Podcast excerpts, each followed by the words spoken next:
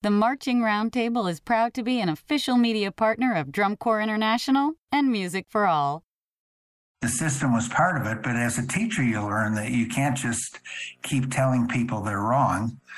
Uh, just because uh, people don't perform if they're worried about making mistakes people perform so that was the first thing is i learned that uh, you know what it isn't just all mistakes that's Gene Monterastelli, renowned visual judge and instructor who's worked with many, many different drum corps and Drum Corps International at some time. On this podcast, he looks back at his early years as a DCI instructor to share three things he wished he had known when he started teaching. This podcast conversation is sponsored by Fred J. Miller Incorporated, found at fjminc.com slash roundtable. And members can see the video version of this podcast at marchingartseducation.com. Gene Monterastelli on three things he wished he had known when he started teaching on the Marching Roundtable.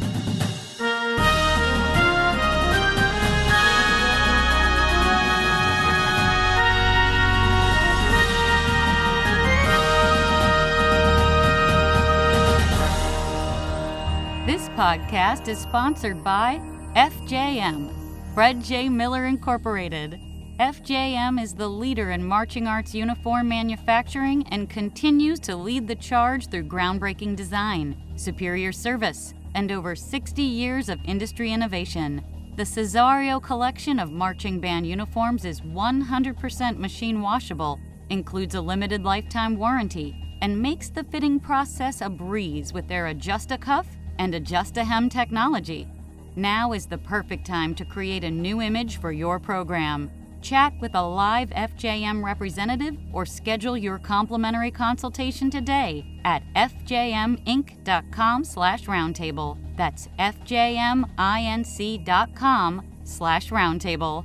Fred J. Miller Incorporated, family owned and operated since 1960. Hey there, everyone. Barry Hauser from the University of Illinois and Smith Walbridge Clinics. I wanted you to know that I am a huge fan of the work that Tim Hinton and his team are doing at Marching Arts Education. I recently joined him for a webinar, and that webinar, along with so many others and a tremendous amount of other resources, are located on his website. Now, if you're like me, you are constantly looking for best practices, techniques, and just want to know what others are doing in our activity. I know this information will be super helpful to you and your staff. I encourage you to consider a membership to help support Tim so we can continue providing this amazing information and other resources to our marching community. Thanks so much, and be sure to join today. Hey everybody, it's Tim Hinton, the Beast of the Marching Arts. We are talking about three things I wish I'd known when I started teaching, and boy, do I have a ringer today. Gene Monterastelli's here. Gene, how are you? Oh, it's a wonderful day in Casper, Wyoming. Oh, wonderful. I'm so glad that you, you've stopped everything to talk with me today. Um, I, the idea is simply to to look back at when you first started doing this kind of work and what were things that kind of now your older self you'd like to look back and say i wish i had known a few things and of course there's probably a list of about 100 things that we could all come up with but i've asked you to cull it down to three now anybody listening in case well everybody knows who you are gene. You're really famous especially in the whole world of drum corps but i want to remind everybody he gave me some information. This is interesting. He started in drum corps in 1958 um, the Marquette Crusaders in Ottawa, Illinois. You first started teaching in 1963, five years later, and then you became a, an adjudicator in Central States Judge Association in 1966, and, he, and you did that all the way through 2016. In the middle of that time, you also were a DCI visual judge. Everybody knows you from your role there is, is a renowned visual judge. Um, and in the middle of all this, you had a, a, long stint with the Troopers, and you've also worked with lots of drum corps like Santa Clara, Blue Devils, Troopers, VK, Suncoast Sound, Phantom Regiment, Blue Coats, Pacific Crest, Boston Mandarins, Oregon Crusaders, etc., etc. So everybody, this is a man that has a great history. I mean, of course, now you're doing the Drum Major Leadership Program. All of this is great stuff. You're sort of a legend in the world of instruction and judging in the world of drum corps. How, how does it feel to be like, do you you know that, right? Everybody knows who you are, Gene. Well, I guess I one thing I can say I've survived. okay, well that's valuable right there. Yeah, and uh, that's a positive. Uh, my son calls and says, "What's up?" and I'll say, "My age and my weight," and one of those two is a positive. okay.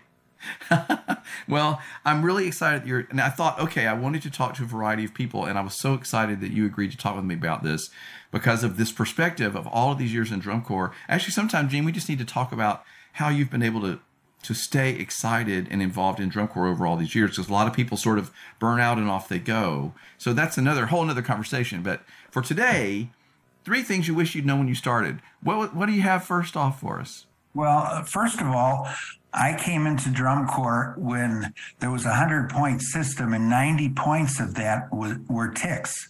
In other words, mistakes. So, and uh, when I came into drum corps, unlike now, almost everyone who taught in drum corps had been in drum corps, and we did not have a lot of teachers. We just had people who had been in drum corps, and they grew up under the tick system, and I did also. So everything from a practice standpoint was geared around getting rid of mistakes. So, you know, we focused on that. Uh, and that's just kind of the thing there. And obviously, over time, we learned that that isn't everything. And the system was part of it. But as a teacher, you learn that you can't just keep telling people they're wrong. Uh, just because uh, people don't perform if they're worried about making mistakes people perform so that was the first thing is i learned that uh, you know what it isn't just all mistakes yeah, that's really interesting. Of course, we switched to the build-up system in the early '80s, and it became more about what are you bringing to the table as opposed to how are you making mistakes and we're getting those ticks. That really changed, I think, the activities, or, or should have, or started to change the activities relationship with judges. The judge became your ally as opposed to sort of your enemy. Well, I, I don't even know if it was enemy, and certainly as a teacher, and the one advantage of that system was, in fact, we knew specifically what they were dealing with right. and what the score was all about. Yeah, that's true. Uh, even now, as instructors, we do, in fact, deal with mistakes. But back then, the focus was entirely on uh, getting rid of mistakes. Yeah, and I, I, regret using the word enemy because I don't think that's the case. But there was a little bit of an adversarial relationship where you know you felt like the judge was taking things away from you. Now the judge is giving you things, you know, giving you credit for all the things that you're doing. So I like that much better. So if you're looking back to that to, er, to early Gene out there teaching, um, would you would you talk about um, would you tell that Gene, you know, say more positive comments? um, well, build students up? Yeah, two things to that. One, in fact, I remember, well, I can remember the person's name. His name was Anthony Scatella. He was with Boston. And when I was working with them, um, knowing things about how to teach, I came over and just told him he did some things right. And later on, after practice, he came up to me and said, You know, you're the first person that's talked to me in two years on the field. Because again, even then, and that's much later, uh, on the field for visual, we're still trying to fix mistakes all the time instead of talking to people about what they were doing right. And since he was very good at what he did, nobody ever talked to him. And thus his comment. I was the first person who had talked to him in two years on the field. Wow. Because he didn't make mistakes. That's amazing.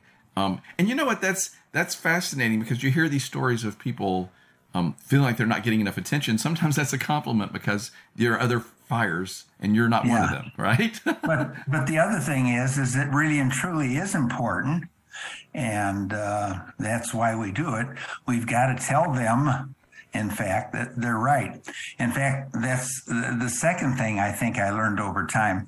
When you're working on the field, uh, I always made a point when somebody did something right, I said it loud enough so the people around them knew that I had recognized they had done things right. And when I was working with something with somebody who had a problem, I tried to make that conversation between me and him or me and her. So uh, make the positives for the world and the negatives or the problems, that's between you and the student.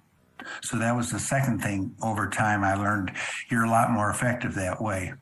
So the first thing, it isn't just mistakes, so it's important to get to positives. And then the second thing is is play up the positives and the negatives or the problems, that's between you and the individual student. I love that you mentioned that because I think it's very powerful to use someone as an example, right? Like I, I, my friend Dr. Mary White is wonderful at this. She'll be standing in front of a color guard and she'll be like, "Did everybody see how Susie just did that? Like that was amazing. The way that she did her flag, whatever." And then Susie's being built up and excited, and everybody's like, "Well, I want to look as good as Susie." Like it's it's contagious when you're giving someone compliments. Um, so I love that you're doing that out loud, but then not saying the negatives out loud as well. I like that a lot. Mm-hmm. And then uh, the third thing, and this is something just more of a philosophical thing and an approach to practice, and it may or may not happen within the group. But the third thing is is a you know there's a training practice and there's performance practice. Uh, the days that you do not perform, or the part of the day you're not performing, you're getting more involved with problems, you're solving problems. That's positive and negative. When it gets down to that last uh, practice before a performance, uh, psychologically, you want them geared to performing. So, anything that I would ever do uh, that last practice before a performance was uh, always play up the positive. You're talking to them about positive things. The only time I would ever deal with a problem is if it was a major problem, if it was an individual mistake, such as life, it was a mistake. But the only time you deal with problems uh, when you're getting ready for a performance is something that has to be fixed right now. But everything is geared around what they are doing right. Because when you're performing, if you go out and perform, that's one mindset. But if you go out trying not to make make mistakes, you know what? You if you're high jumping, you may get over six foot, but you're worried about things you won't get to six foot six or whatever the number is. The point of it is, is you want them free uh, mentally and emotionally to perform. Performing is fun, and if you're going out having fun, you know we've had training for the last week. Now just go perform because there's not a lot of training here to get in the last hour, so you want to get them mentally and uh, emotionally ready to perform. Yeah, you want them to have that confidence and to feel really good and like they're ready, right? And they're not going to feel that way if you're correcting things Keeping up to the down. last minute. Yeah, that makes sense. Yeah, yeah, you keep correcting them. This, this, you did this, you did that. So it's great. You've been a part of the activity your whole life for such a long time what is it yeah, about? Actually, decades why I think it's, well, I was in drum corps the 50s, the 60s, the 70s, the 80s, the 90s, the thousands, the 10s, the 20s. That's eight decades. Amazing. That's, and I'm only 78. But basically, yeah. I don't know how you did yeah, that. 60, yeah, that's 60 years of fulls and two decades on either side of partials. That's really really cool. Yeah, well, yeah. Why has it lasted? You know what? Yeah. At point one, it's fun. You know. The other thing is, is I've got a lot of friends involved. Uh, two, uh, certainly the last twenty years, uh, when I stopped judging.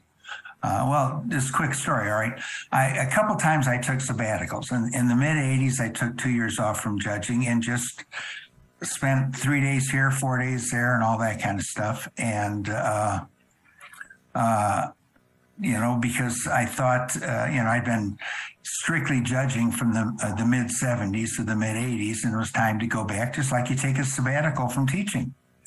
Or from teaching, you go out into the real world and do something before you go back in the classroom. You learn something. Well, it's the same thing as a judge. It had been 10 years since I had taught. And the reason I got into judging originally is it was going to make me a better teacher. All right. Well, now I'd been judging, and the reasoning I went to back to uh, a couple years of teaching, it was going to make me a better judge. So then I, I, did it, and then another 15 years, and then uh, in 99 and 2000, it was time to do that again. And so then I worked strictly with one corps. I worked with Southwind for two years. That's when they came back from their sabbatical, their sabbatical, and I had a couple of them over the years. And a good friend of mine, Pat Sadling, was director. So I worked with one corps strictly, and that was Southwind. Then I came back and judged here. Well, over time, uh, back then, judges didn't stick around forever. Now we got judges that literally stick around for a long time. Uh, and I got back, and basically at that point, well, back then we judged longer periods of time. Now judges go out for three or four days and Right. they can have rewind. Back then, we had fewer judges and more contests. We would go out a week, 10 days at a time. Well, it may seem glamorous, but when you've got a week stretch where you're uh, two days in Iowa, two days in Illinois, and then you fly to Mississippi for three days or whatever, and all you're doing literally is traveling during the day, judge at night, get up early the next morning, travel again. And plus, the other thing, most of my generation had moved on, so uh, judging really isn't all that glamorous and fun if you're away from home for a week to 10 days and all you're doing is judging for two or three hours a day. Yeah, it's very grueling. So then, and I had enjoyed that two years with Southwind. So then I went back to teaching, and the first corps I was with after that was with the Phantom Regiment. But and then I found that uh, doing that, uh, you know, two years was enough. At that point, I think they were tired of listening to me, and it was good. And I also over the next almost 20 years, I eight or nine different corps, and uh, I even learned a lot more, quite frankly. In fact, I think I learned more about judging and teaching in the 20 years I didn't judge and just taught than I probably did the first 40 or whatever it was, just because of, uh, you know, you, a lot of different aspects to it. Plus, quite frankly, teaching is fun. And if you're, you, you know, you spend a week or two in spring training, you're teaching all day. So Oh, you yeah. are doing something you enjoy doing all day. oh yeah, And then the thing with the drum majors that came up a number of years ago, and what I found there is is, and you know, and you're teaching too. The drum majors in a unique situation where they're not staff, but they have responsibilities of staff, and they don't have the fun of being performers all the time because they have responsibilities. And some of the association they can't have as a drum major because, in fact, they are in charge and uh, they have a lot of responsibilities and depending on the corps sometimes it's way too many but in any event so uh, what i tried to do with the drum majors the first thing is we established a community uh, a community of drum majors. And they got to know each other better. So if nothing else they had some peers that they could talk to.